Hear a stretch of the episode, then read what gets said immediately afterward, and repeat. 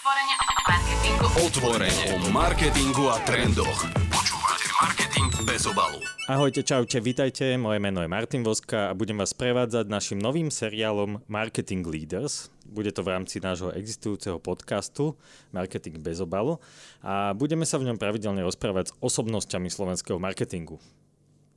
Budem sa snažiť o to, aby to boli takí ľudia, ktorí vedú veľké značky, hlavne ľudia, ktorí majú nejaký svoj názor a nejaké skúsenosti s marketingom a chcem sa s nimi rozprávať, že veľmi otvorene a tak, aby to boli témy, ktoré vám v niečom aj pomôžu, z ktorých si niečo môžete zobrať a nemusíte zrovna viesť nejakú značku, môžete byť kľudne študent, ktorého zaujíma to, ako sa dostane na svoju prvú marketingovú pozíciu alebo do reklamnej agentúry alebo ku klientovi a môžete byť aj podnikateľ, ktorý sa snaží o to, aby nejakým spôsobom zviditeľnil svoju značku alebo môžete byť aj e, marketingový brand manažér alebo niekto od klienta, kto sa snaží zlepšiť svoje práce, rozšíriť si obzory alebo proste len zabiť chvíľu času niečím inšpiratívnym.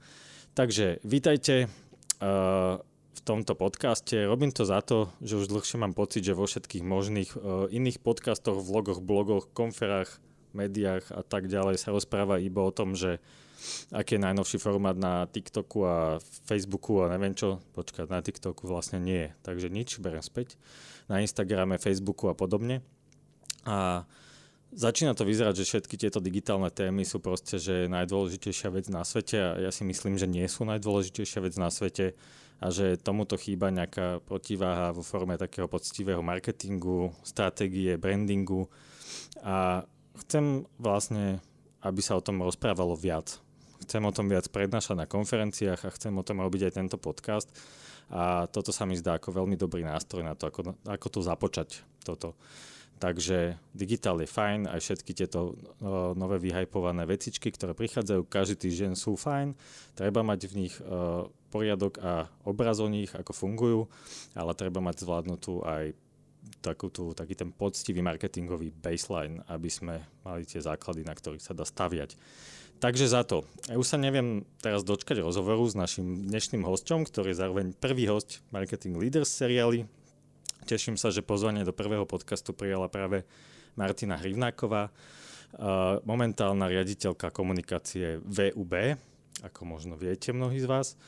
No a ako budeme o chvíľu počuť, Martina je naozaj výnimočná, pozná totiž marketing a komunikáciu a branding z každej strany, zastávala hneď niekoľko líderských pozícií, v reklame začala už v povestných 90. rokoch, a to rovno v legendárnej praskej Mark BBDO, kde začala ako account a prepracovala sa až do top managementu ako strategy director.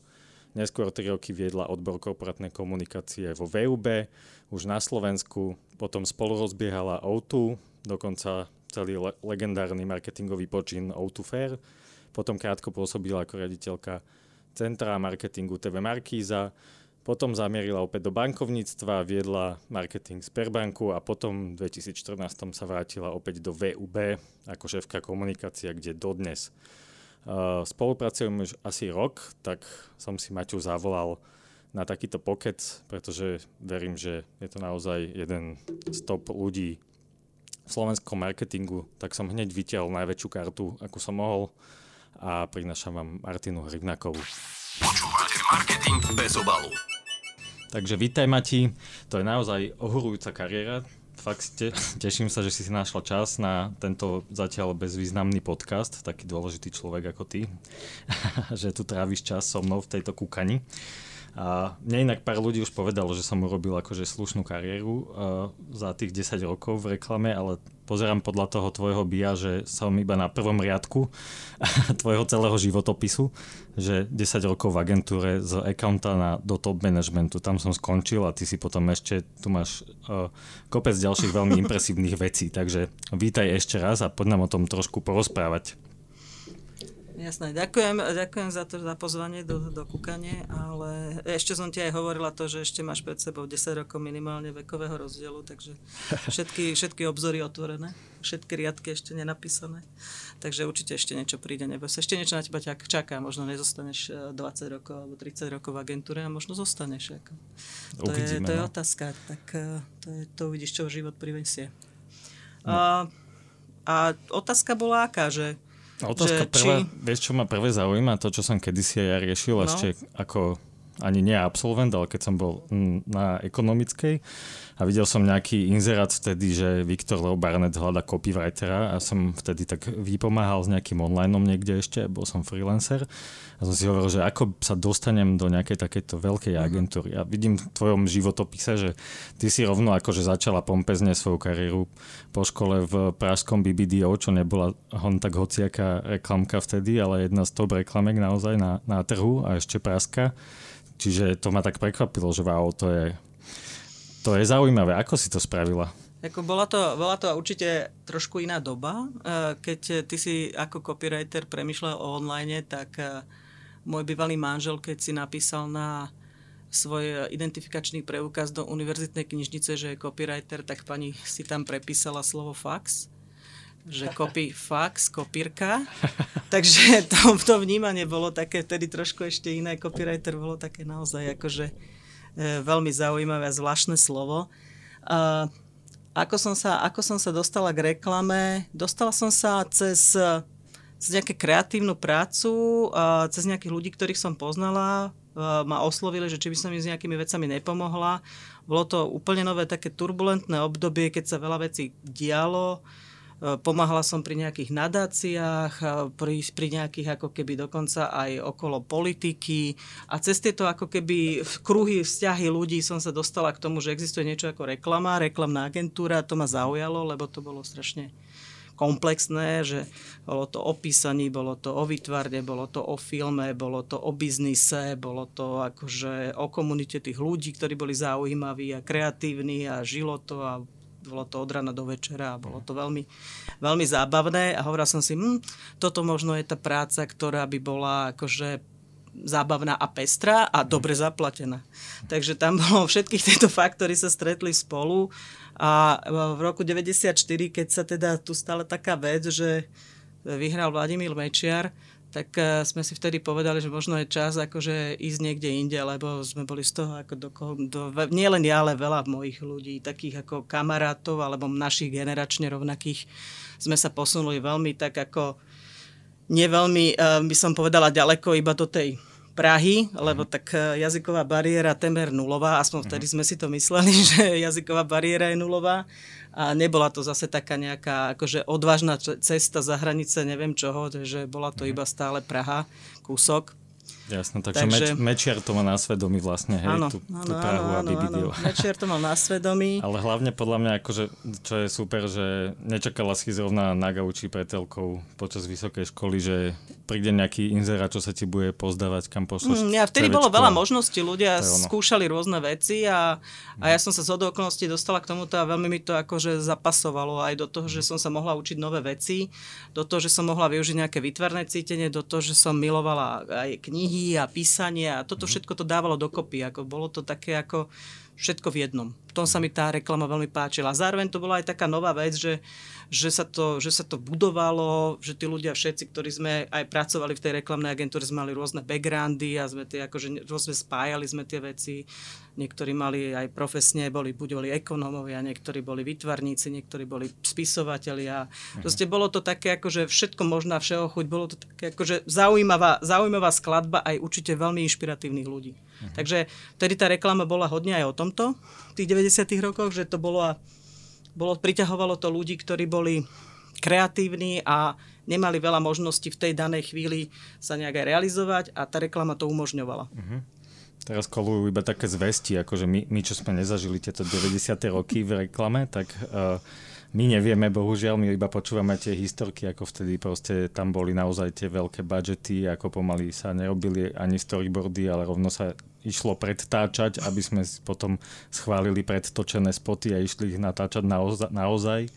A storyboardy začínali slovami sme v Dubaji a podobne.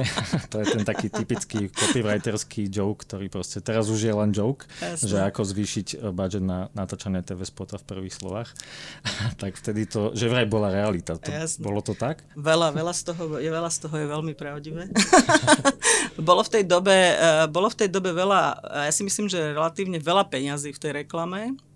Aj taká eufória, eufória ekonomická, eufória tých ľudí, eufória klientov, vlastne objavili tieto východné trhy a všetci sa od toho očakávali obrovské zveci a obrovské zmeny a dokonca aj veľké značky mali pocit, že objavili územia plné klientov, zákazníkov a ich e, to stagnujúce tržby na západnej, západnej Európe sa zmenia na turbulentne rastúce tržby na východnom trhu a uh-huh.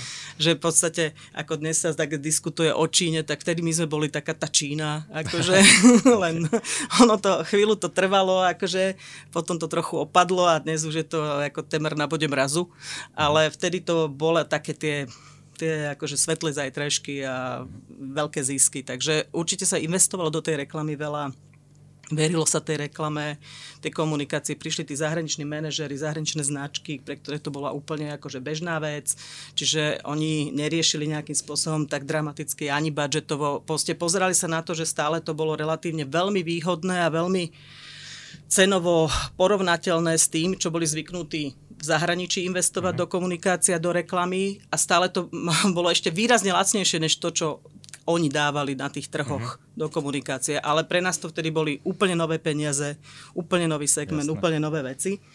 Čiže nepamätám si, že by sme spod nemali storyboard, to nebolo, ale bežne sme robili pred spotom animatiky, uh-huh. veľmi často, čiže nestačí len kreslený storyboard, bol, bol to väčšinou skôr ešte dokonca aj animatik. Uh-huh. To sa aj teraz robí, ale iba v tendri a zadarmo. jasné, jasné. Vtedy sme ich robili dokonca viac a dokonca sme ešte aj testovali v, v reklam, teda výskumnej agentúre a na základe toho sme točili. A Dubaj si nepamätám, Dubaj nebola úplne tá destinácia. Tak Obľúbené destinácie tak, boli skôr blízko. Argentína a Kapské mesto. Akože to boli okay. také destinácie, do ktorých sa chodilo točiť. Áno. Uh-huh. Chodilo sa tam točiť, ale to, bola, to bolo obdobie, keď sa postprodukcie robili v Londýne, Mníchove, hm, farbilo sa vo Viedni, akože sa používala celá západná Európa na spustu takých tých ako keby jednotlivých uh, vecí v rámci tej produkcie, ktoré dnes už sú ako, bežné, dostupné u nás. Vtedy to bolo z jednej strany nedostupnosť, alebo mm. nedostupnosť aj tých uh, ľudí kvalifikovaných na tej práce. Tie globálne značky boli zvyknuté na nejakú úroveň tej produkcie, kvalitu tej produkcie, čiže malo to mať také parametre, aby to bolo konkurencieschopné s tým zahraničím. Čiže toľko to aj mhm. stálo. Uh-huh, a tak sa to aj muselo vyrábať. A ty si začala ako account, všakže a potom si sa dostala až na pozíciu strategy director. Uh-huh.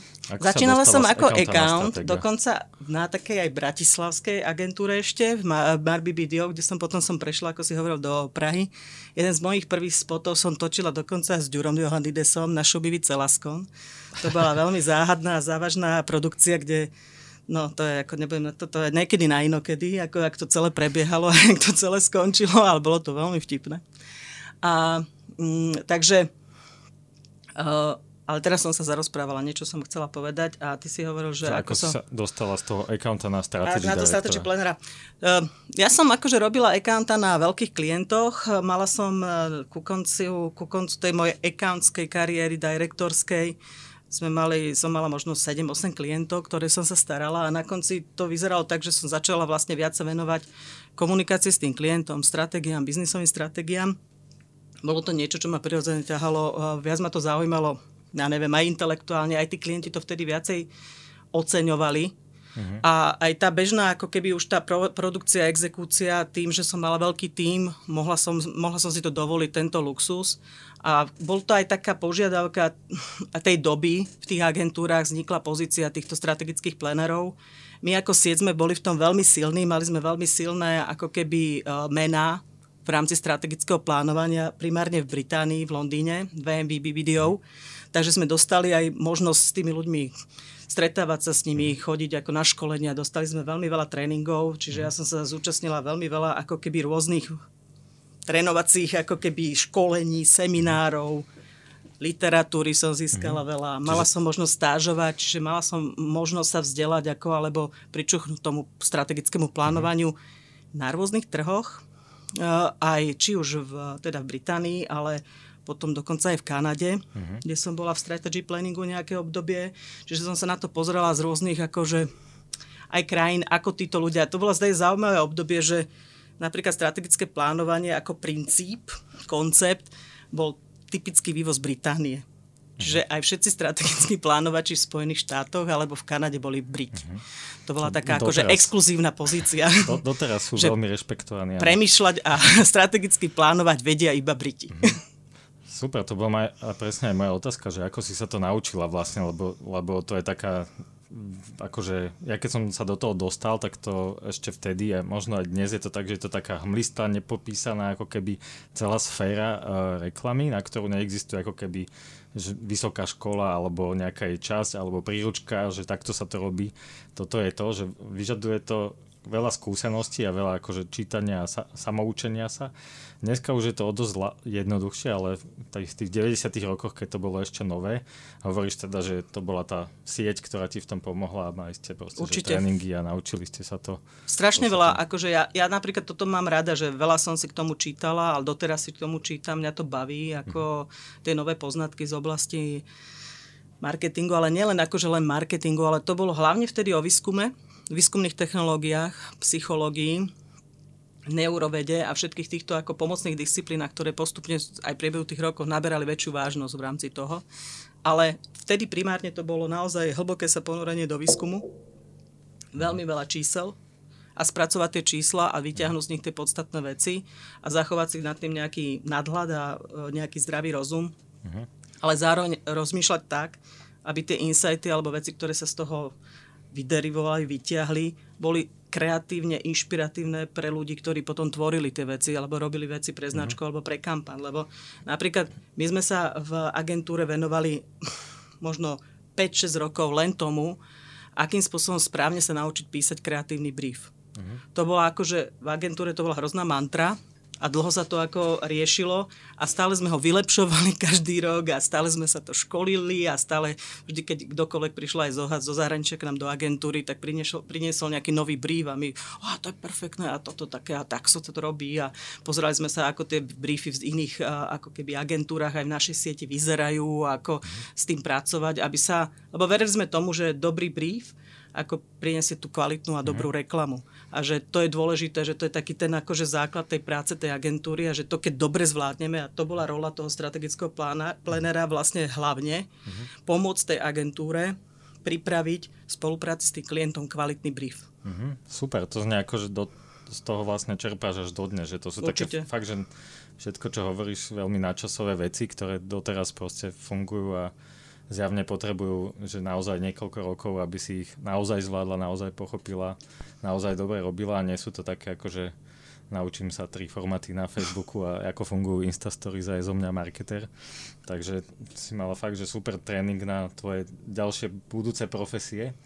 To, čo bolo ešte zaujímavé na tom to, že uh, tu ako bola tá reklama taká ako zábava, ja som hovorila, že ľudia z rôznych backgroundov, keď som potom bola mala možnosť to vidieť v zahraničí a zahraničných reklamných agentúrach, to bola regulárna disciplína. Ako tí ľudia to študovali, tí ľudia mali na to formálne vzdelanie. Dostať sa do reklamnej agentúry v zahraničí bolo väčšinou aj veľmi ťažké. Bolo to taký ako keby aj výberový, výberový job.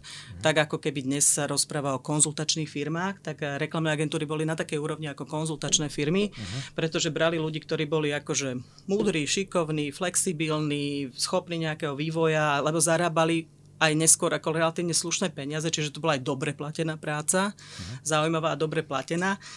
Takže e, bolo to, bola to akože regulárna disciplína, regulárne odvetvie ako nejaká industria. U nás to bolo skôr taký akože, taký akože nadšenizmus, hobizmus a tak ďalej. Čiže, čiže ono sa to postupne pretváralo do takého ako keby odvetvia. Dneska už je to na mňa už aj taká akože industria, odvetvie a kreatívny priemysel a rôzne sa to volá ale chvíľu to trvalo, kým to dostalo a v tej mm-hmm. dobe sme cítili, ako tí ľudia, ktorí sme robili v tej reklame, že potrebujeme mať nejakú, akože nejaké základy, potrebujeme mať nejakú vážnosť, že mm-hmm. aj voči tým klientom musíme nejak vystupovať, že keď teda berieme od nich tie peniaze na tie veľké kampane, tak musíme sa nejak narábať s tým, akože musí to mať nejakú mm-hmm. ako nielen štábnu kultúru, ale aj nejakú zodpovednosť voči tomu, že čo robíme. Mm-hmm. Ako to vnímaš dnes toto? Jednak na strane aj agentúr, povedzme, eh, stratégov povedzme konkrétne stratégov, že, alebo že koho je to vlastne dneska ešte job, lebo sú na to rôzne prístupy, každý klient to má trošku inak a niektorí si to ra- radi nechajú ako keby u seba, hej, že a, a razia to, že proste, že tá stratégia má vychádzať od klienta a respektíve veľká alebo najväčšia časť e, stratégie má vychádzať priamo od klienta, má byť vlastnená značkou a agentúra je tu na to, aby dodala proste tú, kreatív, tú kreatívnu reprezentáciu tej danej stratégie. Potom sú zase iné prístupy, ktoré vlastne umožňujú agentúram zase naopak viacej zasiahnuť do stratégie, do, do smerovania značiek a, a klienti naozaj dávajú iba produkt alebo iba službu alebo nejaký akože veľmi, veľmi uh, hmlisté smerovanie. A ty si zastancom ktorej z týchto ciest? Ja si myslím, že vždy, vždy budú rozliční klienti podľa toho typu biznisu alebo aj podľa možností, ktorým ten biznis umožňuje aj kvality ľudí alebo aj, aj toho produktu. Ale myslím si, že agentúry, ktoré ako keby rezignujú na to, že dokážu klientovi poskytnúť konzultáciu v oblasti kreatívnej stratégie alebo aj ako keby stratégie značky a strategického plánovania jeho, jeho komunikácie, mm. ako myslím, že vymru pretože ako úprimne, ak klient si bude toto celé vlastniť, tak potom si už najmä iba produkciu a, a niekoho, kto mu naprogramuje tie mm-hmm. banery a Áno, áno. a mediálku a nebude nikoho k tomu ďalšieho potrebovať. No, presne, a, presne a freelancera, ktorý Hej. mu to namaluje, alebo freelancera, ktorý mu to natočí a, a, potom a skončil, skončila, skončila tá nejaká profesionalita toho celého, toho celej, toho, tej celej industrie, lebo Rezignovať na to je podľa mňa otázka, ak reklamná agentúra na toto rezignuje a tvrdí, že to má dodať klient, tak je buď lenivá, alebo tam ľudí nemá čo premýšľajú. Uh-huh. Súhlas. A ktorých ani nebaví premýšľať. Nechce, ich, nechce sa im do toho, nechce sa im za to prebrať zodpovednosť a, tak, a je to akože číri alibizmus. Uh-huh. Inak vyzerá to tak aj presne na trhu, keď keď si zoberieme, že konzultačné agentúry ako sú na vzostupe v tomto a že skupujú proste reklamné agentúry a, a privlastňujú si túto časť biznisu a tým pádom aj stratégie. To je zaujímavé, že oni v tom tú hodnotu vedia, vidia, vedia ju monetizovať, vedia ju mm. akože spoplatniť a reklamné agentúry na to mm. rezignujú a nevedia si dať za to ani zaplatiť a za x rokov sa nenaučili, že nedokážu, že nemajú už prestať zarábať na tom, že či si prirazia k televíznemu spotu fičko, alebo či si prirazia k tomu, že vytlačia letáky fičko, ale že majú začať si nechať platiť za to, že poskytujú nejaké kreatívne služby, ktoré mm. sú v oblasti nejakého duševného, duševného hodnoty a vlastníctva a iných mm. vecí. Alebo že rozumejú značkám. Že rozumejú áno, značkám, že majú skúsenosť, že vedia poradiť ako zmysluplne. Počúvate marketing bez obalu. Dobre, ty si teda, teraz sme sa dostali k stratégii, lebo však obidvaja ju máme veľmi radi túto oblasť asi, ale čo som chcel ďalej v tvojej kariére, ako pokračovala, takže v istom momente si to zabalila v tej Prahe, v tom BBDO a v tej veľkej reklame a išli sa, išla si rovno z môjho pohľadu vzdialeného vtedy asi do najkorporátnejšieho prostredia, ktoré mohlo existovať a rovno na šéfku komunikácie VUB tuto v Bratislave. Jasno. To bol taký akože veľký switch. Aj ten návrat na Slovensko po... To bolo viac ako 10 rokov. Som žila v Prahe a som sa vrátila späť a vlastne do, do mesta, kde som temer už nikoho nepoznala. Kamarátov, ktorých som opustila spred desiatich rokov a dokonca aj ulice mali nové názvy a ja som sa snažila zorientovať v tom meste a stále som tvrdohlavo chcela chodiť ku kapucínom a riešila som starého nového a, Baťu a, a iné variácie. áno, áno, tieto diskusie, akože na Mierko a podobne a ono už to nebolo. Ale uh, áno, išla som, uh, hlavne, že som išla z toho prostredia, ako keby tej reklamnej agentúry do prostredia klienta. Uh, paradoxne nebol to nejaký veľký šok. My sme boli v nejakom momente akože relatívne už akože veľká biznisová firma a tie procesy v tej agentúre boli úprimne ako veľmi podobné ako inému biznisovému prostrediu. Fakt, to koľko tam bolo ľudí v BBDO? My keď sme okolo 150 ľudí v agentúre, aj okay. viac, ale mali sme vlastne uh, aj sesterské firmy v holdingu. Uh-huh. A v nejakej chvíli sme mali obrat, ja neviem, možno skoro 10 miliard. Akože tie firmy už mali veľmi veľké, veľké ako aj, aj budžety spracovávali, aj veľa oblastí, samostatná divízia direct marketingu, samostatná divízia, vznikli mediálne agentúry, to keď som prišla do reklamy, tak to boli oddelenia. Ako uh-huh. začínala som, hovorím som, tu sa zo, zo srandy som hovorila, že Vlado Vokal som nami začínal ako mediálny plánovač, že bol človek iba v agentúre, najprv mediálny plánovač, potom vznikol koncept mediálnych agentúr, uh-huh.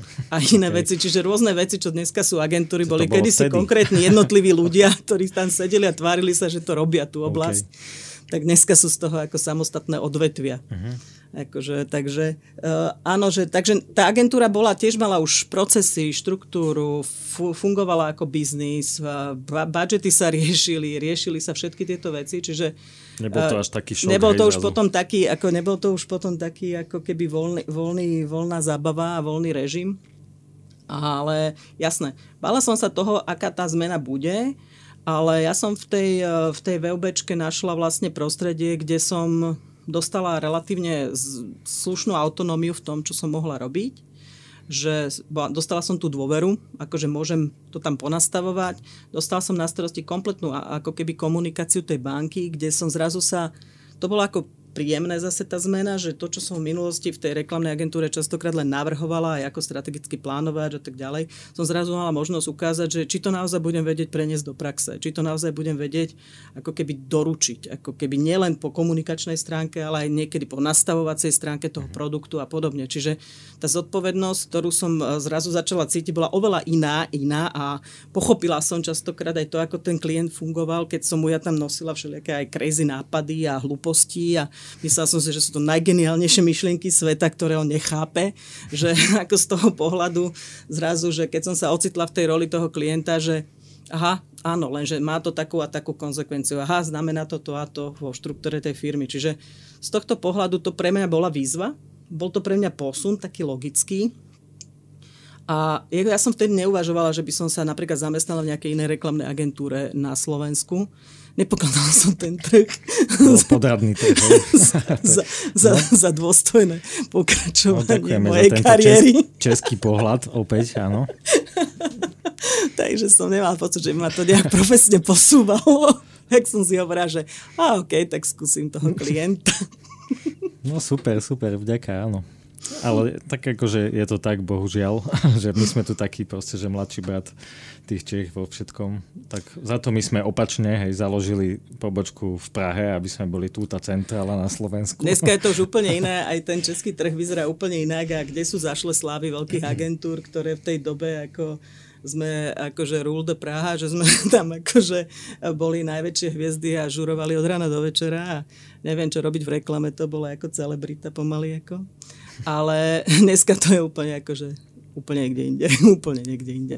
Dneska už z tých veľkých agentúr skoro ani jedna vlastne neprežila tie 90. roky, keď sa to tak zoberie v takom tom ani v tej veľkosti, ani v tej kvalite, ani v takom tom ako relevancii na tom trhu. Uh-huh. Dá sa povedať, že je ich veľmi málo v tej Prahe, tých veľkých, veľkých sieťových agentúr, ktoré si uchovali uh-huh možno sa dajú spočítať na, nie že ani pomaly e, prstoch jednej ruky, možno sú dve. Uh-huh. Je to tak, ani to nie je otázka tých agentúr konkrétne, ale celé, celého toho odvetvia proste išlo, išlo dole a to dosť výrazne stratilo relevanciu. Uh-huh. Bohužiaľ, alebo aj možno to je to vytrezvenie, že bolo fakt prehajpované do veľkej miery Určite. v tých 90 rokoch, krátko potom. Takže je to iné dneska, áno. A zase sú tu iné challenge, je to zaujímavé. Na to baví napríklad ešte, hej, keď som tu na tom malom podradnom trhu v tej podradnej reklamnej agentúre, chápeš? Dobre.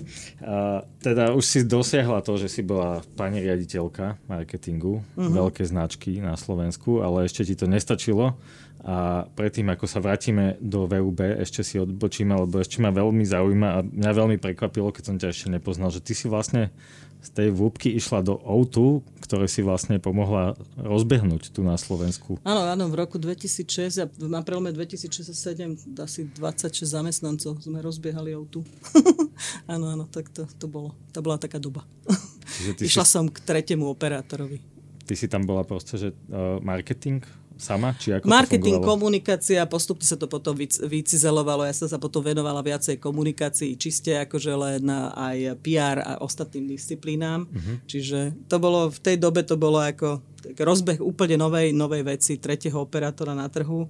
Keď sme to začínali, tak všetci hovorili, že to teda nebude mať ako keby veľkú šancu na úspech, lebo sme prišli na trh, ktorý bol rozdelený Mhm. 15 rokov dvaja veľkí operátori, majú rozdelených klientov a vlastne je to aj doteraz asi jedna z takých rarít, že sa podarilo preraziť tretiemu operátorovi na plne obsadenom, penetrovanom trhu, lebo v minulosti sa to podarilo iba takým, kde ešte bol stále priestor získavať nových zákazníkov, akože bolo, čo ja viem, penetrácia 60% a stále bolo 40% voľných klientov. Mm-hmm. Tu keď O2 prišlo vlastne na trh, tak žiadni voľní klienti neboli, muselo všetkých tých klientov, ktorí na tom trhu uh-huh. získal tu, muselo si vlastne vybojovať od uh, operátorov, ktorí už tu operovali.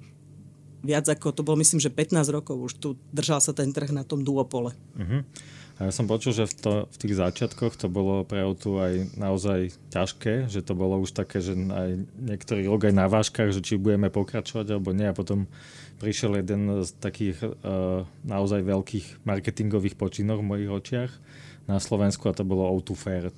Tam si Určite, mal... lebo skúšali sa stratégie, ktoré najprv boli také akože akože cenovo výhodnejší ako tá súčasná ako keby ponuka tých operátorov. Skúšali sa rôzne veci, ktoré z takého klasického pohľadu tých, eh, tých ľudí, ktorí aj robili v telekomunikáciách. Ja som predtým mala nejaké skúsenosti s telekomunikácií, pretože v Prahe som robila pre Czech Telekom. Mm-hmm. Takže som robila dlho aj ako keby inkumbenta. Takže som poznala to myslenie, poznala som trochu aj ten trh telekomunikačný, preto som vlastne aj mala náklonnosť, alebo išla som do toho, že, že som išla do telekomunikácií z bankovníctva. Uh-huh. Ale, takže som tušila asi, že do čoho, ako keby idem, e, ale e, jasné, skúšali sa také recepty, také klasické, ktoré ako keby e, sa hovorí, aha, tak akože bude to výhodnejšie, tak veď to je jasné, že tí ľudia sa mm-hmm. na to akože namotajú. Že mali nový hráč na trhu, tak budeme konkurovať cenou. Áno, áno. áno. Ale nakoniec e, to vôbec akože nevyzeralo. nevyzeralo to po roku a pol, že to funguje mm-hmm. a že sa to nejak chytá a vlastne vtedy sme, sme tak sedeli a sme hovorili, že tak to asi není cesta a keď to ako nejakým spôsobom úplne neotočíme, tak e, vlastne to nemá asi ani biznisovú dlhú ako keby budúcnosť na tom trhu, lebo musia tie čísla začať nejak zacvakávať dokopy a tie investície v tom telekomunikačnom biznise sú obrovské, ktoré potrebujú na to, aby fungovali vlastne tie technologické veci a podobne. Takže vtedy sme prišli vlastne s debatou, že to trošku ako celé otočíme na ruby. Urobili sme veľa výskumov, paradoxne, že to mhm. nebola len taká, že odvážna, odvážny nápad, odvážna zábava. Takže sme to naozaj skúmali, pozerali sme sa, primárne sme vyšli z, z takých úplne jednoduchých vecí, čo tým ľuďom najviac vadí mm-hmm. na súčasnom stave. Že Autofair bola vlastne tá odpoveď na najväčšie bolesti zákazníka telekomunikačného operátora, hej? Presne tak. Uh-huh. A Super. na tom sme to celé postavili. V zásade sme to postavili na veciach ako viazanosť, na veciach ako platenie za niečo, čo, čo nepoužijem, neprevolám, čiže tie vlastne tie prvé to otufer ako produkt boli vlastne na, koncipované presne na to. Uh-huh. Bol to produkt, ktorý nebol viazaný, bol to produkt, za ktoré sa platilo iba za to, čo človek prevolá. Čiže porušilo to všetky tie akože nepísané pravidlá uh-huh. toho telekomunikačného biznisu a uh, bolo to veľmi ťažké v tom uh, aj to správne odkomunikovať, ale aj to správne predať aj interne v tej firme, to strašne obrovská práca bola vo vnútri s tými mm-hmm. ľuďmi našimi. Aj vyvolať takú tú urgenciu toho, že teraz alebo nikdy. to, mm-hmm. to dôležité bolo. Ale aj toho, že aby pochopili, že sa to dá a že to má šancu na úspech, ak to mhm. správne sa urobí, pretože všetkým to hlavách stále bolo, že boli to ľudia z telekomunikácií, naši kolegovia, všetci sme boli, ja som bola teraz dobre z bankovníctva, ale však tam boli ľudia z rôznych oblastí, ale potom to boli ľudia z, buď to boli ľudia z Telekomu, alebo to boli ľudia z Orange, čo tam robili, e, že ako prejsť si takouto mentálnou bariérou, že toto akože, to keď zrušíme tú viazanosť, to je konečná. To proste nikdy nedáme, to nikdy na tom nezarobíme, nemáme tých klientov zavretých, oni nám proste nebudú platiť a to mhm. proste nebude fungovať. A aj vo vnútri v našej firme, lebo však my sme boli súčasťou Telefoniky, čo je španielský incumbent, akože veľká firma. A my keď sme dlho ešte potom roky chodili na rôzne tie spoločné stretnutia a tam sme prezentovali, čo robíme, tak oni, oni nás, ne, nie že by nám niekto takže tlieskal, oni sa na nás naozaj pozerali ako na totálne akože zákerné podvratné živly a boli úplne vydesení, lebo videli, že toto ich na tých trhoch čaká a že, že príde niekto potom. taký, ako, ako toto divné malé slovenské outu, ktoré to otočí na ruby a oni prídu o ten biznis a aj sa tak stalo. Mm-hmm. Aj sa tak stalo. Uh-huh. Takže kvôli tebe, hej?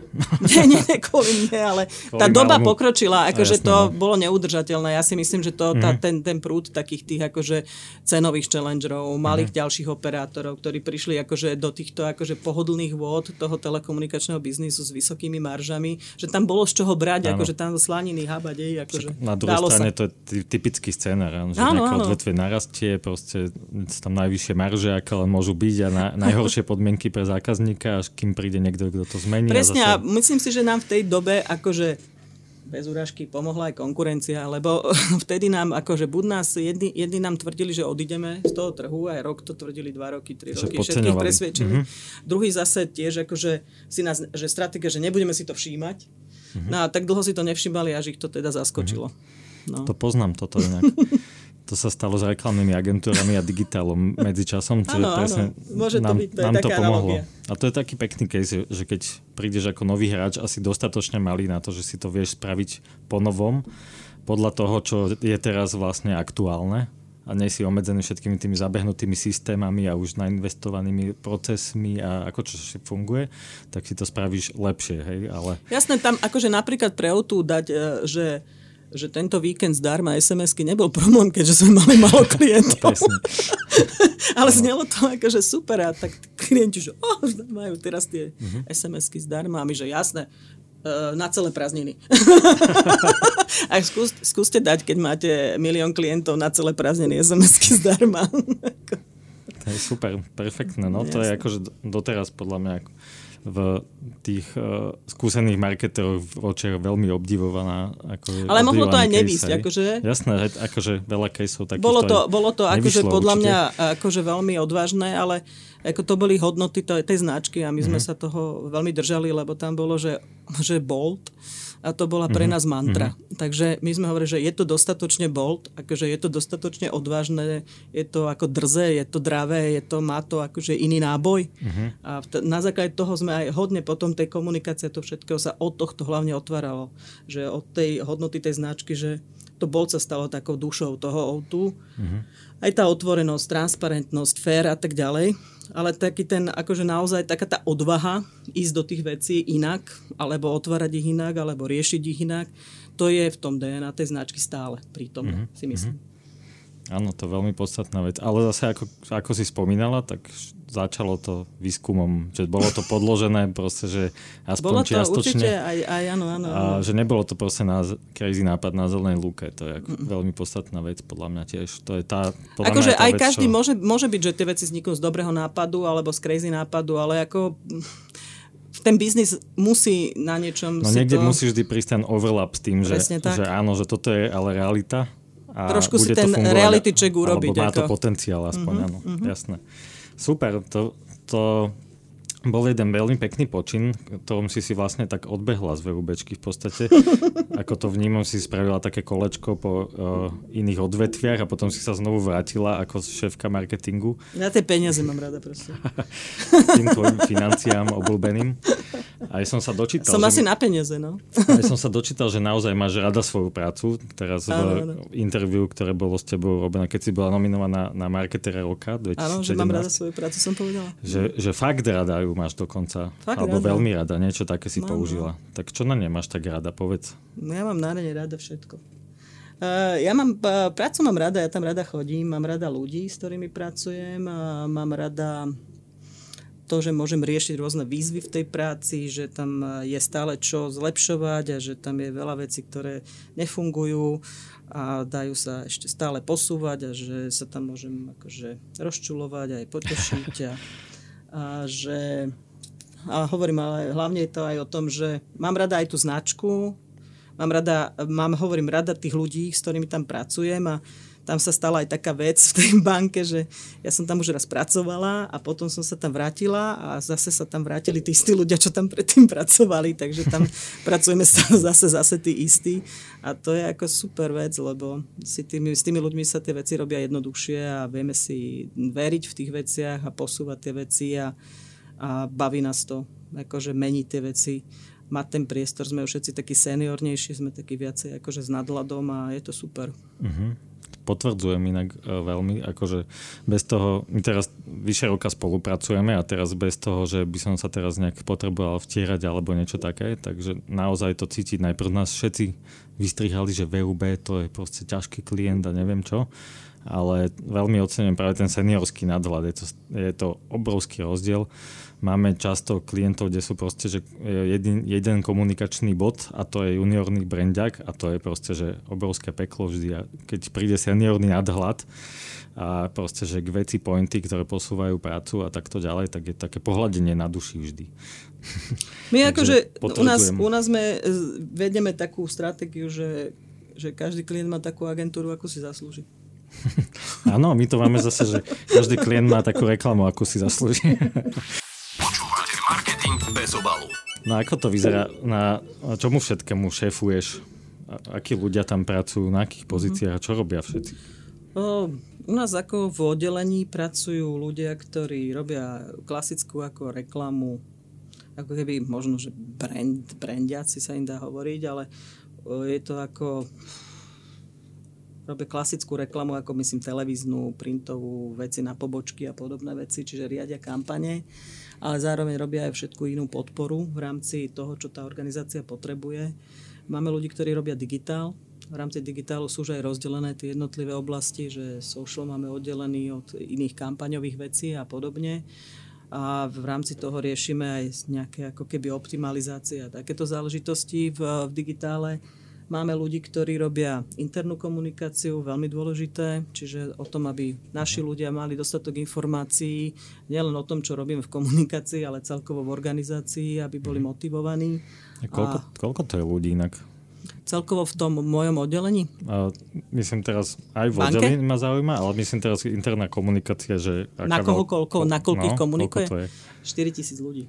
4 tisíc ľudí je tá organizácia z toho je viac ako 2700 ľudí vlastne v pobočkovej sieti. Uh-huh. To znamená, to sú také tie prvá línia kontaktu so zákazníkom, ale samozrejme aj iné oblasti, call centrum a podobne. Takže 4000 ľudí je vlastne to, na koho sa komunikuje, na koho sa vlastne aj vytvára mhm. komunikácia interne, čiže taká malá agentúra v agentúra v, v, tej, v tej banke vlastne toto tvorí komunikáciu. Čiže interná komunikácia, potom máme PR, to je vlastne komunikácia s novinármi, všetky verejné ako keby vyhlásenia banky, uh-huh. spolupracujeme aj s našimi analytikmi, tam sú aj ekonomické veci a iné.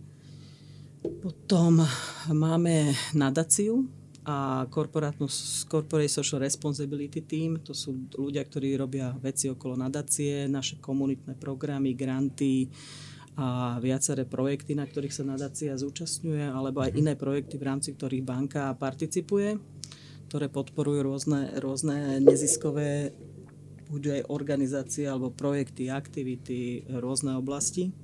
Takže toto.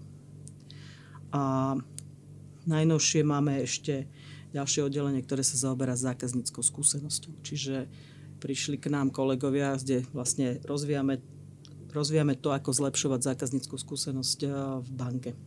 Uh-huh. Čo to znamená zákaznícka skúsenosť v banke? Čo to všetko je? Riešime. Pocit, že to je dneska, som, dneska sme riešili to práve s regionálnymi riaditeľmi a sme si to tam prechádzali. Je to, je to ťažká téma, lebo uh, to, čo robíme, je, uh, samozrejme, máme na starosti rôzne merania zákazníckej skúsenosti, to znamená aj klasické výskumy, spokojnosti, pomeriavame sa aj voči uh-huh. konkurencii, aj interne naši klienti nám dávajú feedback Robíme aj dokonca tak konkrétne ako keby elektronické merania asi v nejakých 140 momentoch pravdy, kedy ten zákazník prichádza s rôznymi našimi produktami alebo transakciami alebo zamestnancami pri rôznych príležitostiach do, do kontaktu a hodnotí to. Uh-huh. A z toho ako ťaháme tiež informácie a data a snažíme sa to z toho vytiahnuť tie podstatné veci, kde môžeme zlepšovať či už naše procesy, produkty, alebo to, ako s tým klientom jednáme, komunikujeme, zlepšovať vlastne túto, tú skúsenosť toho klienta priamo v, v tvárov tvár tej banke. Mm-hmm. Wow, pekné. Customer experience, najväčší hype word posledných dvoch rokov zase. Tá, lebo predtým sa to nevolalo presne takto. takže, takže, ale naozaj, však áno, to je zaslúžna činnosť, ktorú treba robiť. Typujem, že tam určite na, naražate na tie bežné veci, ktoré proste sa nedajú spraviť, lebo trvajú strašne dlho, lebo sú naviazané na milión procesov a tak ďalej, ale treba ich začať v nejakom bode a Narežame na ne stále a budeme podľa mňa, lebo to v takýchto organizáciách to, je, to sú, tá byrokracia je naozaj, to sa, to sa tam veľmi ľahko zavedú, proste rôzne veci v záujme bezpečnosti, právnej úpravy, legislatívy a tak ďalej a veľa tých vecí sa robí, aby sa niečo stalo, aby sa to doručilo, ale ako nepozerá sa ten, ten pohľad toho zákazníka. A to je vlastne o tom, je to, že dostať do krvi tej organizácie, mm-hmm. pozerať sa na to mm-hmm. z pohľadu toho klienta a, a je to jednoduché, a, ale na konci dňa, keď sa to úplne celé tak akože strašne, strašne, strašne zjednoduší, tak vždy vám nakoniec vyťahnú sa z toho iba tie veci, že tí klienti aj tak najviac vnímajú to, ako sa k ním tí ľudia správajú. Uh-huh. A to je akože alfa omega toho celého story. Čiže áno, nemajú radi, keď e, platia vysoké poplatky. Áno, nemajú radi, keď e, sa im nepačí úroková sadzba na úvere. Ale keď sa stretnú s človekom, ktorý im to vie zrozumiteľne vysvetliť, vie im tomu vysvetliť pre a proti, vedie, vie im poradiť a pomôže im získať akože nejaké z tých produktov v takej chvíli, keď ho oni potrebujú, tak to je niečo, čo sa naozaj počíta. Čo sa ráta. A uh-huh. to je strašne dôležité. Čiže aj tí zákazníci veľakrát nehodnotia ani tak, že, á, že zákazník bol, že čo zamestnanec bol perfektný, ale ten produkt máte strašne drahý. Takže, ale skôr iba hodnotia iba to, že výborne mi to vysvetlil, bolo to fajn, alebo zle som dostala informáciu, nebudem už uh-huh. nikdy znova vo vašej banke nič robiť, všetko odnesiem si všetky účty a idem preč. Uh-huh. Lebo ten človek sa ku mne choval proste hrozne. Je Chápem, to stále tá jasné. zákaznícka skúsenosť, je podľa mňa vo veľkej miere tvorená tým osobným kontaktom. Uh-huh. Uh-huh. Že nakoniec všetko to, všetky tieto výskumy, prieskumy, MPSK a všetko dospeje k tomu, že je to o ľuďoch, že a preto sa veľa značiek snaží. Je strašne byť, veľa, čo, ktorí tú skúsenosť vytvárajú 2600, takže viete si tvrdze, no, však, že áno, to 2000, je náročné. Usmerní, usmerní 2600 ľudí, hej, aby boli áno, konzistentní, aby boli milí, aby neharcelovali zbytočne, ale napriek tomu aj niečo predali, to musí byť fakt challenge. Pozdravili, poďakovali. A iné a, zásadné veci. A aké to v samotnom tvojom oddelení komunikácia a marketingu? Aký máš pocit? Speciálne ma zaujíma uh, taký ten, že talent alebo vzdelanie nových ľudí, ktorí prichádzajú do, do tohto odvetvia? Aké máš tým skúsenosti? Prichádzajú ľudia, ktorí majú celkom pojem, je ich dosť na trhu, alebo je Sú také nedostatok? obdobia, keď, sú, keď tých ľudí je málo, potom sú zase obdobia, keď ich je viacej. E, tak sme mali do, paradoxne obdobie, keď sme mali veľa, mm-hmm. akože uchádzačov, že sme obsadzovali nejaké pozície. V minulosti sme s tým mali relatívne problém, mm-hmm. akože obsadiť tie pozície. A čo sa týka akože nejakých skillov alebo toho, aký tých ľudí hľadáme alebo čo. My sme v tomto takí, že máme aj mladých ľudí, ktorí si vychovávame, že mali sme vyslovne, vždy máme v tom týme dvoch, troch študentov, ktorí dorastú a prípadne aj zostanú, uh-huh. alebo sú s nami aj 2, 3, 4 roky uh-huh. počas štúdia a Čiže niečo výchova, sa učia. Výchova fungu, vám funguje, hej? Že... Áno, áno. Vždy, uh-huh. vždy chcem a ja som vždy hovorím, že treba jednu dievča, jedného chlapca, lebo potrebujeme prenašať veci. A, takže to, dávame teda dôraz na diverzitu. Ale akože máme, máme takýchto ľudí, máme teda ako mladých, ale potom chodia k nám aj ľudia vlastne z, z, rôznych, z rôznych oblastí, ale veľa, veľa aj ľudí z agentúr v poslednej dobe chodí a veľa ľudí z agentúr chce vyskúšať si tú druhú stranu uh-huh. z rôznych dôvodov, že aj zistiť, ako to funguje, alebo sa niekam posunúť v tom, čo uh-huh. robili v reklamnej agentúre. Nám to celkom funguje v tom, že tí ľudia majú tie základné ako zručnosti v tom, ako tú prácu robiť a môžu sa potom ďalej rozvíjať toho, čo ich baví viac.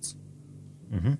Super, lebo mám tiež také veľmi kolísavé uh, skúsenosti. Ak, aj keď my, my hľadáme, tak je to často, že buď uh, bude nedostatok, alebo tí ľudia proste, že sú nadšení a to je všetkom a tiež berieme aj takých a vychovávame veľa. Uh-huh a, lebo tiež mám pocit, že to veľmi dobre funguje, ale potom často si v tej situácii, že nemáš čas vychovať niekoho 3 roky a potrebuješ niekoho. Býva Je to, to naozaj problém. o tom, no.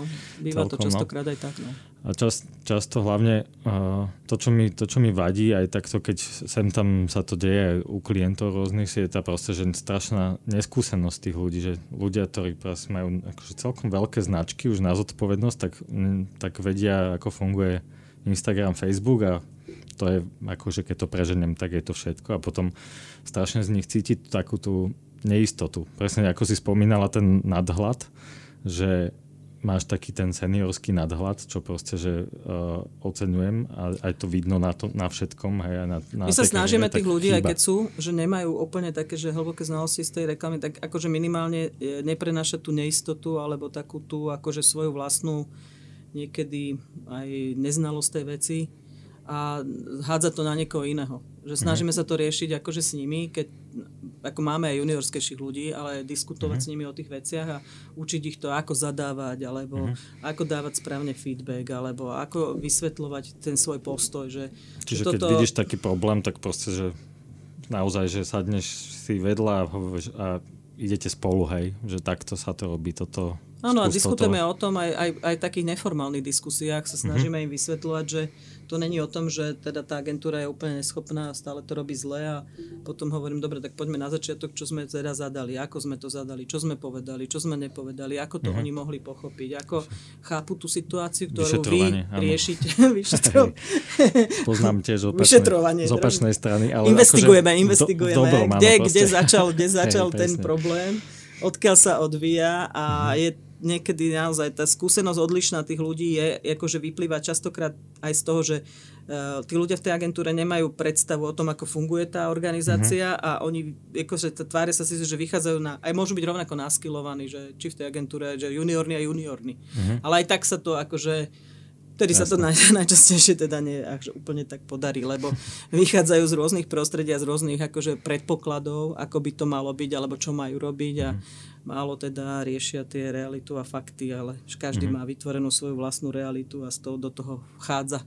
Uh-huh. A s touto akože rieši. Máme tu vedľa taký veľký nápis, že assumption is mother of all fuck-ups. Áno, áno, to je moje hlavné heslo. Ja to stále hovorím aj v práci, že to je základná základná naša mantra, že zase som niečo predpokladal. Hovorím jasné. Tak a neoveril si si, ako to v skutočnosti je, ako to dopadne. S nikým si sa o tom nerozprával, predpokladal si, že to je takto a dopadlo to takto. Uh-huh. Takže toto sa snažíme ale super mať, riešiť. super podľa mňa pre, pre týchto ľudí, že majú taký backup, hej, že nie je to také, že keď niečo pokazím, tak teraz na mňa nakričia, vyhodia ma a neviem čo a ako bolo, skoro ja to tak vnímam, že kedysi bola taká tá doba taká veľ, oveľa tvrdšia v tomto, hej, že keď... Teraz to ja nemôžeš som... robiť, lebo to stačí aj keď len to jemne skritizuješ a je to ako keby si ho zbil. Však, Tí ľudia sú takí strašne citliví. Ja keď si spomínam, že... keď som ja začínal v prvých prácach, tak to bolo proste, že hardcore, totálny hardcore proti tomuto teraz proste, že iba naznačí, že niečo, že možno to není až taký dobrý ano, nápad, ano. tak už je to zle. ja som častokrát s tým akože pracujem a bojujem s tým, lebo ja akože niekedy aj v zápale veci, alebo z toho poviem niečo, že ostrejšie, alebo to nejak tak ako keby preženie možno aj. A, ale ja som taký typ, že mne tak skôr ide o tú prácu a ja to vždy tak na tú prácu vzťahujem, ale je pravda, že ľudia to vnímajú hlavne cez seba, akože cez svoje osobné pocity a cez svoj osobný akože vklad. Takže ja keď síce niečo kritizujem ako prácu, tak eh, oni vždycky to berú osobne. Takže toto pre mňa bolo akože dlhé roky, som sa s tým potýkala, že ja som s tými ľuďmi ako osobne nemal žiadny problém, naopak som ich mala aj rada, ale keď, akože, keď som sa mi niečo videl, som nejaký výstup alebo nejakú prácu a keď som to skritizovala, tak som mala pocit, že okay, však to ja akože kritizujem túto robotu, tak na budúce inak, akože lepšie. Ale oni to proste... Že kritizuješ toho človeka. Teda, áno, oni stále to sa tak bez, veľmi sa to zosobňuje a to sa človek naučí, že to asi inak nebude uh-huh. a treba sa na to tak pozerať, ale je pravda, že že, že, sme, že sme, my sme možno prežili nejaké obdobia, situácie, kde sme sa viacej museli adaptovať, prispôsobovať, menila sa tá doba a inak sme sa chovali v tej mm. situácii. Dneska je to iné. Dneska naozaj tí ľudia sú častokrát oveľa citlivejší na to a oveľa rýchlejšie sa znechutia, oveľa rýchlejšie sa sklamú. Mm-hmm. To prekonávanie tých bariér, treba im viacej pomáhať v tom.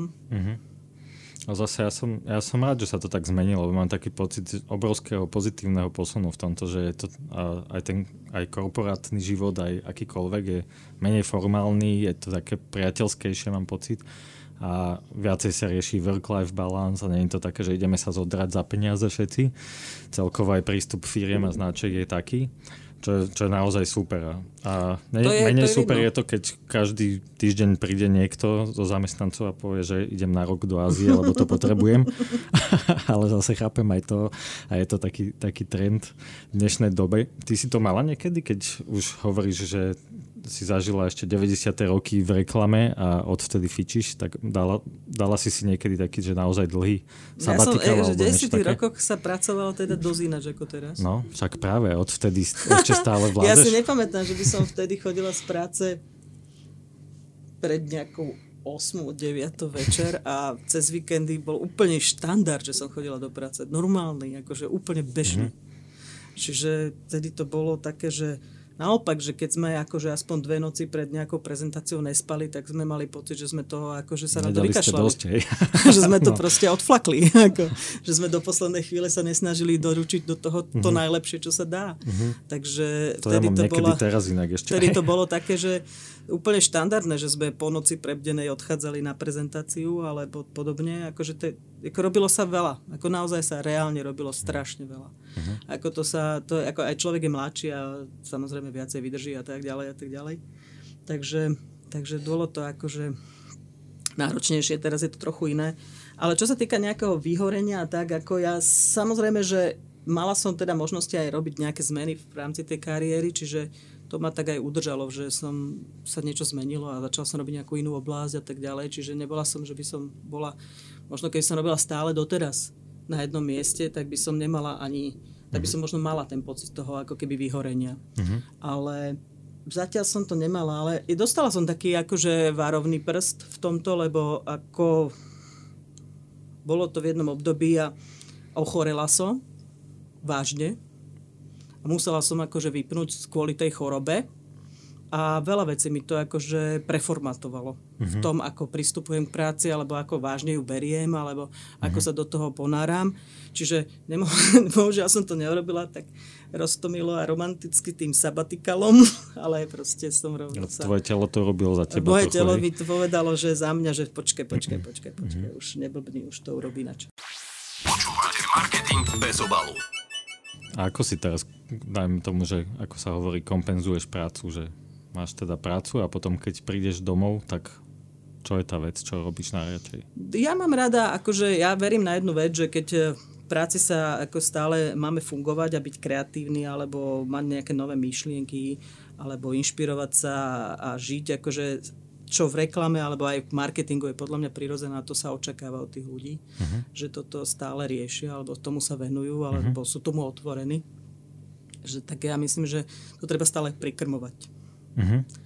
A okrem teda toho, že, že uh, to prikrmovať, niektorí ľudia to majú inak, niektorí majú tak, že relaxujú a športujú. Uh-huh. Viem, že ty športuješ u mňa no, vždy to bolo o tom, ja by som strašne rada športu, no, ale akože len ja som lenivá. Moje, moji rodičia vždy si mysleli, že športujú iba tí, čo sú hlúpi. Takže ostatní robia iné veci, ktoré sú podstatné a zmysluplné ako štúdium a čítanie kníh a ja neviem, iné veci.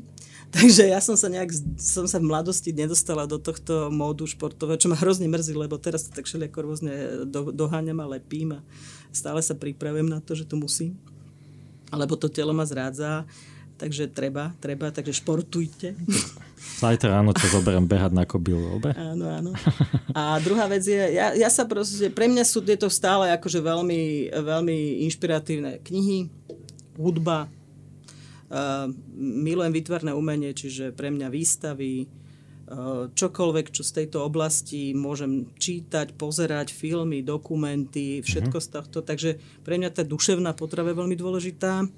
Milujem cestovanie, uh-huh. čiže veľa rada, veľa a rada cestujem, čo uh-huh. je super, takže vždy vy, tú dovolenku, čo dostanem v tej korporácii, využijem na to cestovanie, ako uh-huh. sa len dá. Takže toto mám rada. A cez víkendy, ja neviem, príroda. Chodím určite rada do, mm-hmm. do prírody, lebo tam tak nejak akože sa dobíjam, alebo máme, žijem v takom ako prírodnom prostredí, aj to mi robí dobre. Mm-hmm. Že som není úplne v centre, v meste, ale Áno, sme, som tak ako na dedine. Sme tu susedia v Devine, prezradíme. Je to na tak? dedine. Takže si intelektuál, hej, telom i dušou, povedzme. Áno, áno, áno, ja som, ako mňa to baví. Nevadí ti riešiť že prácu alebo pracovné témy aj akože mimo pracovného ne, ne, času. Tajme ja tomu, som hej. taká tá stará škola, tak mňa to nejak neuráža. Že keď sa spýtam, čo si naposledy čítala, tak to bude marketingová knižka, hej? aj, aj. Á, super. Aká? Akože nie možno úplne marketingové veci, ja čítam rada a veľa a väčšinou mám rozčítané také, že aspoň pár kníh, také, lebo potom čítam podľa nálady, čo si vyberiem. Mhm. Takže mám väčšinou tak 5-6 kníh rozčítaných, to je taký môj normálny režim. Daj nejaké tipy na marketingové knihy, čo máš rozčítané teraz. Marketingové, akože musím povedať, že nejak úplne marketingové, z takého akože prísnej klasifikácie marketingovej, aj menej toho Mhm. už študujem, lebo som dospel do takého štádia, že sa mám pocit, že najmudrejšia na svete.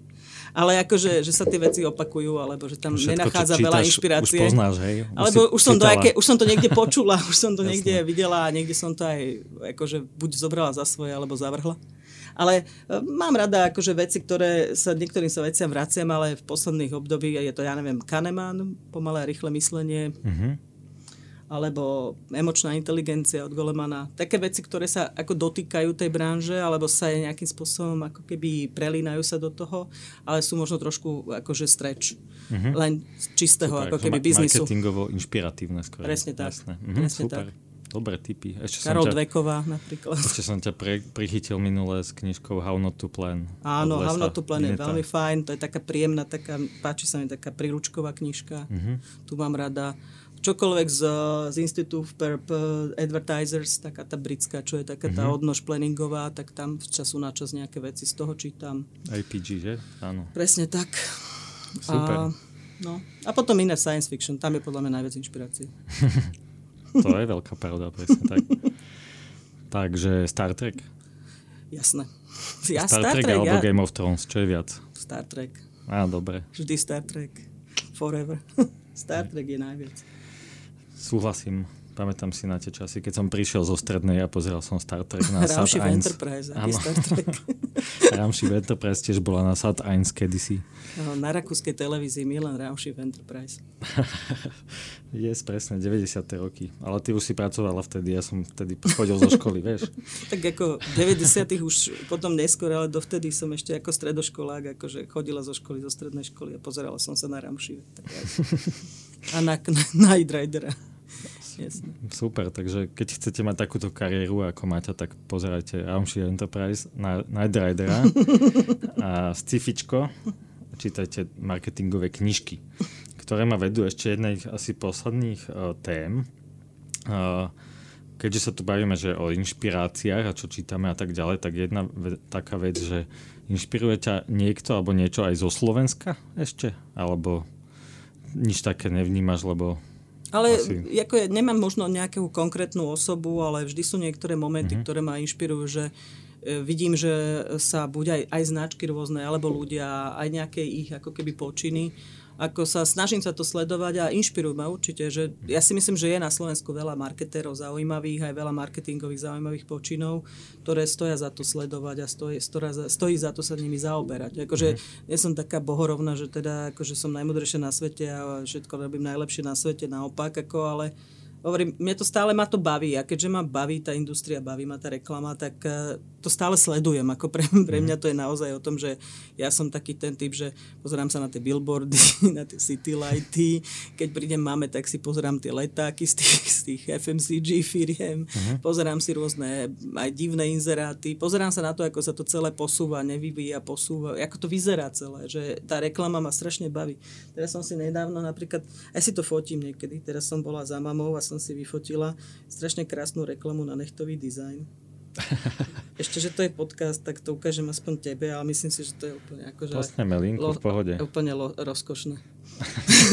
Kostra si lakuje nechty. Perfektná vec. Čak vidíš, Taká, že úplne taká, akože, akože hard rock, to je ťažký. Ako. ja som sa, ocenila som to, lebo to som ešte teda nevidela. Čak niž cieľovka, vieš, Ale hardrocková. perfektná, perfektná, perfektná sa mi strašne V páčila. Berlíne, Takže Berlíne vždy, by to bolo vychytené nechtové štúdio. vždy ma to poteší, keď takýto skôst ešte niekde objavím, akože roztomilý. Lebo vidím za tým, že nejaká snaha ako odlišenia a kreativitu je tam. Dobre, dobre premostenie. Mhm. Ako vnímaš toto, presne čo si povedal, že tá snaha o odlišenie, kreativitu vo finančnom teda v tom segmente, v ktorom sa pohybujeme. Je to, je, to, je to ťažké, ale asi sa o to treba usilovať, no. Stále a stále.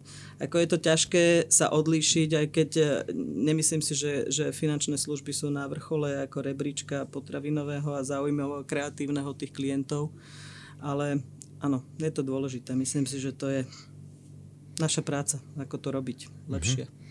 A prečo nie sú? Je to ten challenge, že je to vlastne veľmi podobný produkt, ktorý Je to konzervatívna vec, ja som teraz aj myslím pre stratégie sa ma pýtali také strašne ako dôležité otázky, aké vízie mám pre najbližších 10 rokov. Oni majú vždy takú ako fantastickú schopnosť ma tak ako mi totálne zavariť mozog tými otázkami, že vždycky to závidím im, že kde no, chodia to, na tú inšpiráciu. To poznám, to aj ja mám presne. Potom... Ako bude vyzerať váš segment najbližších 10 rokov? Wow.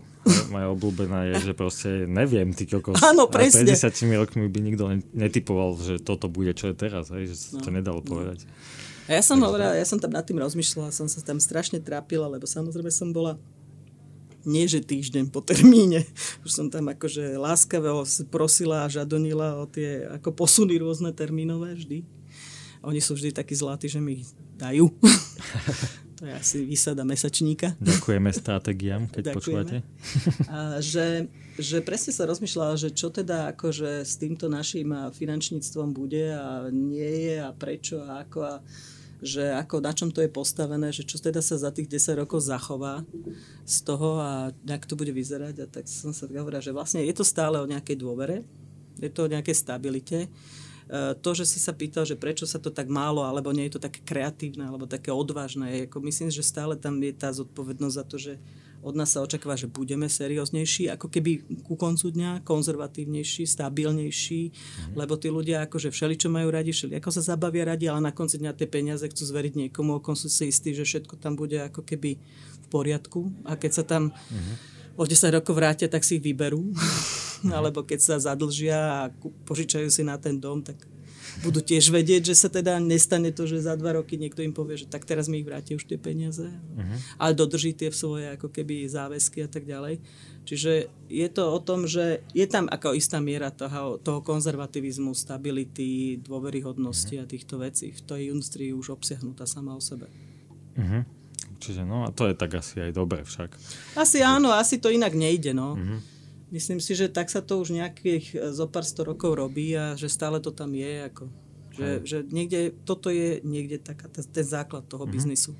No, však to je na tom aj je to pekné, tá práca že... s tými peniazmi a s peniazmi iných ľudí. Áno, ale napriek tomu sa dá proste, že vždy challengeovať status quo, ako sa to tak zvykne hovoriť pekne a, a zároveň tieto úplné základy vedia byť zachované. Také to asi vo všetkom. Áno, lebo to je aj o tom, že napríklad áno, vznikajú rôzne nové nové banky alebo také tie neobanky, digitálne banky, vznikajú nové služby, ktoré sú ako zaujímavé, ale je to pravda, že sú to vždy, ak si to všimneš, že sú to vždy nejaké výseky tých činností, tých, mm. tých, uh, tej klasickej banky, že tá klasická banka má nejaký spektrum tých služieb a niekto sa zameria na niečo, čo je ako jednoduchšie buď zle, zjednoduší to, zreplikuje to jednoduchšie a tu jednu vec robí. Áno, mm-hmm. lepšie ako mm-hmm. tá banka ale je veľmi ťažké potom urobiť druhú, tretiu, štvrtú, piatú, šiestu a nabaliť to a ponúknuť to ako mhm. komplexnosť nejakú. Čiže a ja som bola veľmi milo prekvapená, keď som bola na nejakom nejakej konferencii a videla som tam zástupcov práve týchto neobank. Tam myslím, že bola aj taká debata, že tam boli práve také tie najznámejšie značky ako Revolut, 26 mm-hmm. a podobne ale videla som aj to, akým spôsobom oni hovoria o tých klasických bankách a videla som aj tú mieru toho pochopenia toho biznisu. Mm-hmm. To bolo pre mňa dôležité. Rešpekt ešte, hej? Aj rešpektu. Mm-hmm. Aj v zásade bola som veľmi milo prekvapená z takého ako keby racionálneho, reálneho, také aj skromnosti v tom, čo robia. Mm-hmm. A že áno, chcú to robiť lepšie, ale chápu, že jaký je ten biznis, aká, to je distrib- aká je tá, tá regulácia tam, aké to je náročné to celé dostať do takých kolaj, aby mohli to robiť inak. Mm-hmm. A že to ma prekvapilo, lebo nebolo to len o takom, že my to vieme lepšie, lebo máme lepšiu zákazníckú skúsenosť, vieme to urobiť jednoduchšie. Oni hovoria, áno, vieme niečo robiť lepšie a budeme sa snažiť robiť toho viac a viac lepšie. A to je podľa mňa akože veľmi zaujímavé. To ma veľmi milo prekvapilo, že je to také, že áno, že nie je to jednoduché, urobiť aj tie bankové služby, mm-hmm. všetky tak, ako keby strihnuté s tým, akože urobíš jednoduchý proces otvorenia účtu, ale to si ešte nikde nič, to si ešte len na začiatku celého story, hlavne keď ho ponúkneš zadarmo. Jasno, no. Hej, je to úplne iná story, ako keď máš uh, všetky služby, čo môže ponúkať banka, hej, ale keď máš malý výsek, verím tomu, jasné. A ešte keď si to spravíš na zelenej lúke, tak jak sme sa bavili. Áno, a tie slobodu. technológie určite tomu hrozne pomáhajú, akože zjednodušujú veľa tých vecí, ako to bola tiež jedna z tých vecí, čo som sa ma tam pýtali. Len uh, jasné, veľa vecí sa zrýchlilo, zjednodušilo, mm. stransparentnilo, zľahčilo, skomfortnilo, ale veľa vecí stále zostáva akože mm. aj dôležitých, či už v tom osobnom kontakte, alebo aj v tom nejakej robustnosti ako toho poskytovania tej služby. Mm-hmm. No super, Mati, ďakujeme krásne za veľa pekných insightov. Ja si myslím, že to môže byť naozaj inšpiratívne pre rôzne cieľovky našeho podcastu, všetkých 500 ľudí, čo si vypočujú tento track. A, a minimálne mne to dalo určite veľa, takže dúfam, no. že aj vám, milí Mne najviac dalo veľa, ja si musím povedať, že raz v jednom momente, keď som robila v reklamnej agentúre, to len aj pre teba taká inšpirácia, že, že to som tam možno robila 3 alebo 4 roky a všetko ešte tak akože veselé prišiel taký akože múdry, starý reklamný ako keby Bart z veľkej agentúry, ktorý mal za sebou tie veľké značky a neviem čo. A možno riešil PepsiCo alebo Wrigley alebo nejaké iné brandy. A teraz povedal, že kto z vás chce robiť v reklame na budúci rok? Nech zdvihne ruku. A teraz tí ľudia začali premýšľať a polovička tú ruku nezdvihla. On hovorí. A poslali ich domov? A hovoria, čo tu robíte? no jasné, no. že akože bolo to vtedy aj o tom, že chcem ju robiť, verím tomu, mám pocit, mm-hmm. že je to, stojí to za to. Mm-hmm.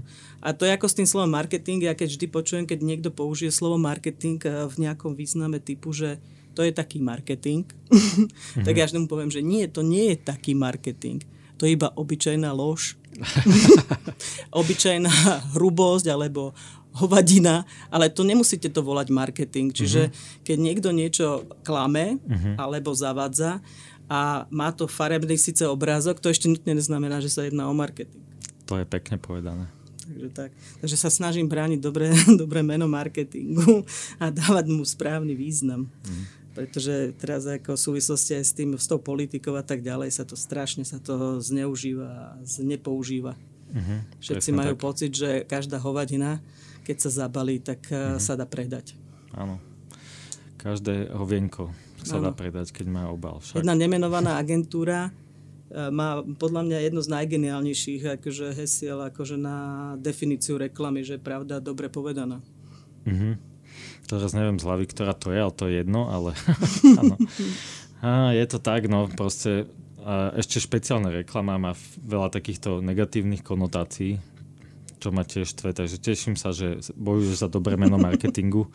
Teším sa, že existujú aj združenia ako ľudia z marketingu, ktoré si spolu zakladala. Keď to nepoznáte, milí poslucháči, tak rýchlo do Google. A budeme za to ďalej bojovať, teda aj cez našu prácu, aj cez asociácie, ktorých sme členmi. A snad sa to podarí teda, aby to nebolo hanlivé označenie. To, je, to by bolo veľmi Na zle. to musíme všetci pracovať. Presne tak. Dobre, ďakujem. Ciao, un petit